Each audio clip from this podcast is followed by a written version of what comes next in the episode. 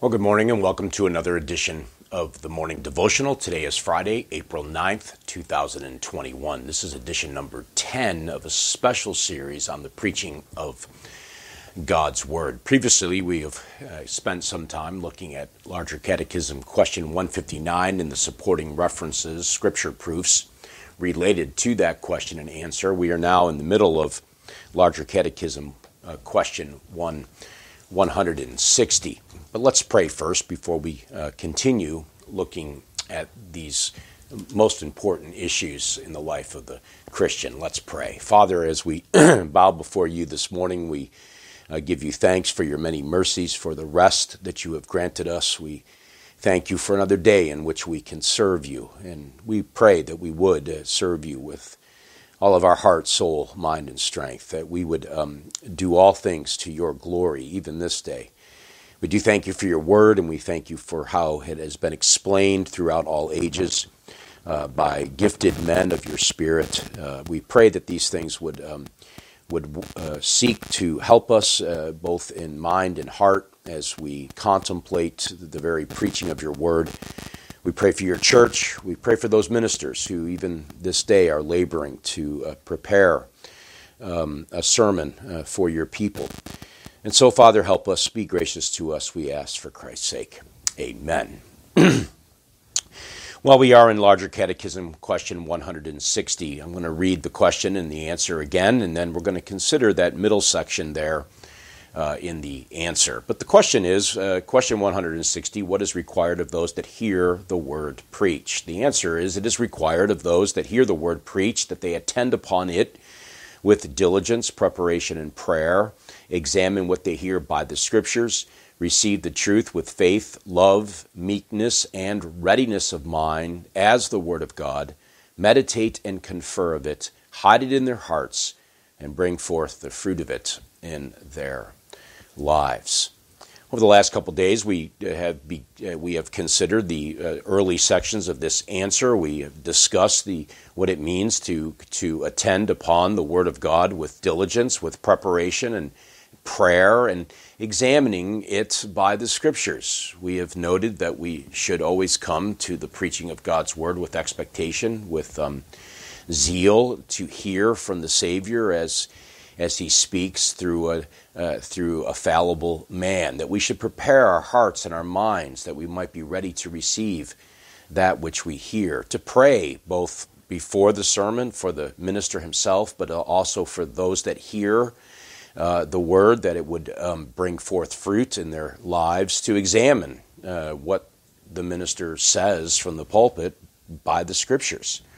Today we're going to consider um, this middle section uh, basically describing our how we are to receive these things as the sermon is presented as it goes forth from the pulpit how, it, how should you how should we receive these things that are said by by your pastor. And the answer uh, highlights uh, four specific areas in which uh, it, in which it summarizes uh, our our reception of the Word of God. It says that we are to receive the truth with faith, love, meekness, and readiness of mind as the Word of God. Now, there are four different scripture references we're going to we're going to consider uh, this morning. The first one is Hebrews chapter 4 and verse 2. Uh, beginning with verse 1, we read, Therefore, while the promise of entering his rest still stands, let us fear lest any of you should seem to have failed to reach it. For good news came to us just as to them, but the message they heard did not benefit them because they were not united by faith with those who listened.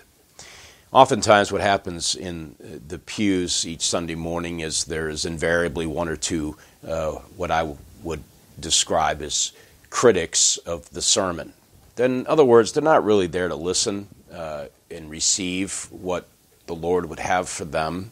They are there to analyze and critique and to uh, somehow um, assess uh, the the strength of the sermon, its uh, its quality, and, and and matters that are said. It's not as the Bereans, as we considered yesterday, where they're examining the scriptures to see if these things are so with an honest uh, labor uh, to um, do that. No, they're they're the critics. They don't receive the word with faith. They're they're not uh, believing it is in fact the word of God, the living voice of Christ speaking, but instead they're skeptics and they're often critical of what is said. But we need to believe, as we hear the Word of God, that it is the ordained and primary means of grace for God's people. And as God speaks through the ordained man, that we are hearing from Him as the Word goes forth. And that takes a certain effort and labor of the Spirit uh, to convince an individual that these things are so. This is not to say that the minister is infallible, he's not. But it is to say that as the Word of God is accurately explained, that we should believe that it is, in fact, the Lord Jesus Christ speaking to his people through it. We must receive it with faith, not skepticism or doubt, but in honest assessment of that which is heard by the Scriptures, believe it is for uh, God's people. The next area that this answer highlights is that we must receive it with love. We receive the truth with faith.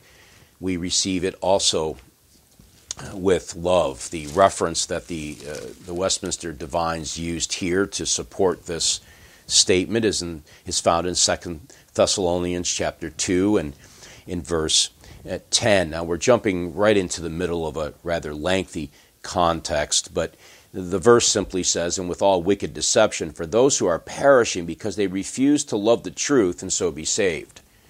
And so we must love what we're hearing. We must love preaching. We must love that it is the means of grace that God has primarily ordained for his people as he, uh, as he speaks to them. Uh, we are not to resist it, we are not to hate it, we are not to reject it, but we are to receive it with love as a good gift given by our Father in heaven. Uh, for his people. It's one of the means, the primary means in which he uses to persevere the saints and their pilgrimage in this world. And so we must approach it that way. We must approach it with, with an endearing frame and affection as we hear it given uh, to us. There may be things that you'll hear in the sermon that you don't love very much. But you need to realize, of course, is that uh, it's not always easy for the minister to say things to his people, uh, to God's people in the sermon that are hard to hear. Uh, he's conscious of that if he's worth anything. And but he's doing that out of love for you and we must receive it that way if we are to grow in the Christian life. We must receive it with faith, believing it's God's voice for us. We must love what we hear and understand that it's offered that way. But we also must receive it with meekness. That is the third element that is highlighted here in this text. And, and James chapter 1 tells us in verse 21 uh, to, to Put away all filthiness and rampant wickedness, and receive with meekness the implanted word, which is able to save your souls. Put very simply, we are to receive the word of God as it's proclaimed from the pulpit with humility. That is to say, uh, in much what I've already said about receiving it with faith, that is to say that uh, the man who is standing up in front of you who is uh, proclaiming the scriptures to you, if he's doing what he is supposed to do each week, he is laboring in the study, he has bathed himself in the Word of God in prayer for that sermon. He has spent hours, perhaps, working through a text in which he seeks to deliver and apply that very text into the hearts and minds of people. We must receive it with a, an aspect of humility. We must recognize that. Um, that he has spent this time uh, doing these things that he might bring to you uh, God's word. And so, as God would speak, even in days of old, from the mountain, or as he would speak through his prophets, men often resisted. They, stubborn, they stubbornly refused to hear what God had to say. They hardened their hearts and they perished as a result.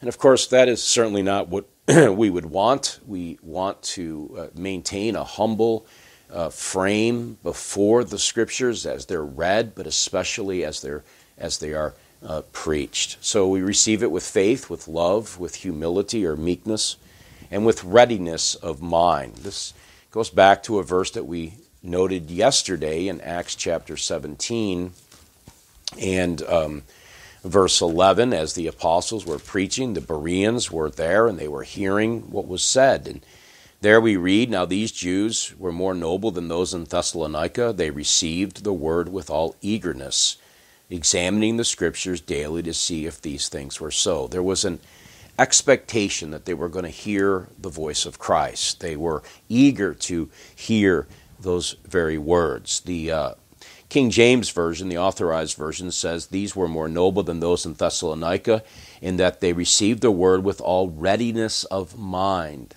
and searched the scriptures daily whether those things were so. And so they were ready to hear. They had prepared, they were diligent upon its attendance, and they were ready to receive what was said as insofar as it's faithful to the scriptures. They were ready to hear it, apply it into their own mind, heart, and lives. These are the four things that are highlighted by this answer as we receive the scriptures, as we hear preaching, these are the things that we must always keep in front of us to receive it with faith and love and meekness or humility and readiness of mind. I was reminded as I was uh, uh, thinking over what to say regarding this question and answer uh, this morning of uh, the fine commentary on the Westminster Larger Catechism by uh, by Johannes Vos. There, uh, in, in um, his exposition of Larger Catechism, question 160, he asks this question. He says, What attitude should we have to the truth of God as it is preached to us?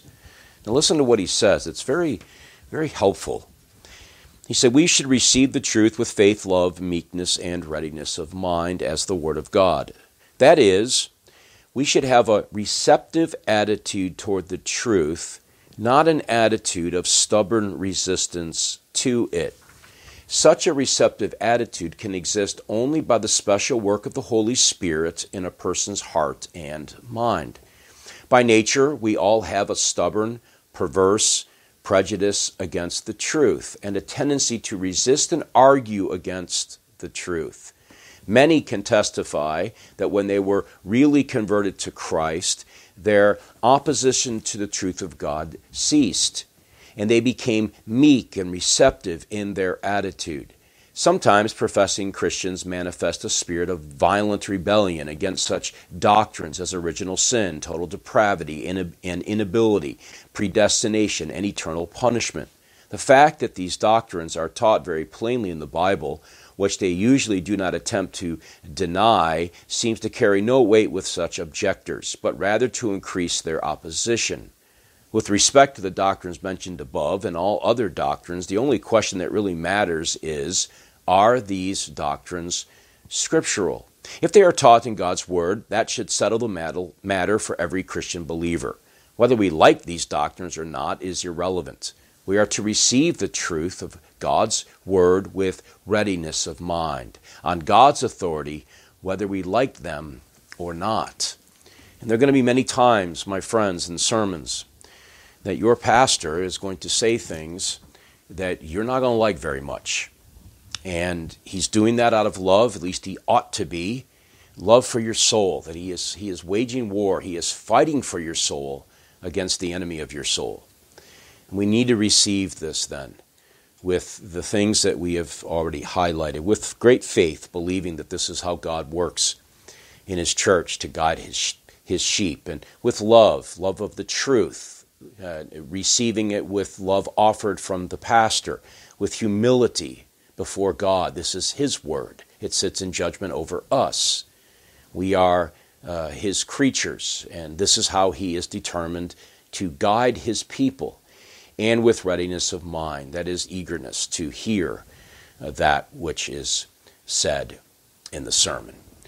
Well, I trust these times are a blessing for you. I hope they are. If you have any comments or questions for me, you can always leave me a note. That information is there before you on the screen. Additionally, there's other information at the bottom of the video. Feel free to share these videos with your friends, your loved ones, your neighbors, if you think they would benefit them.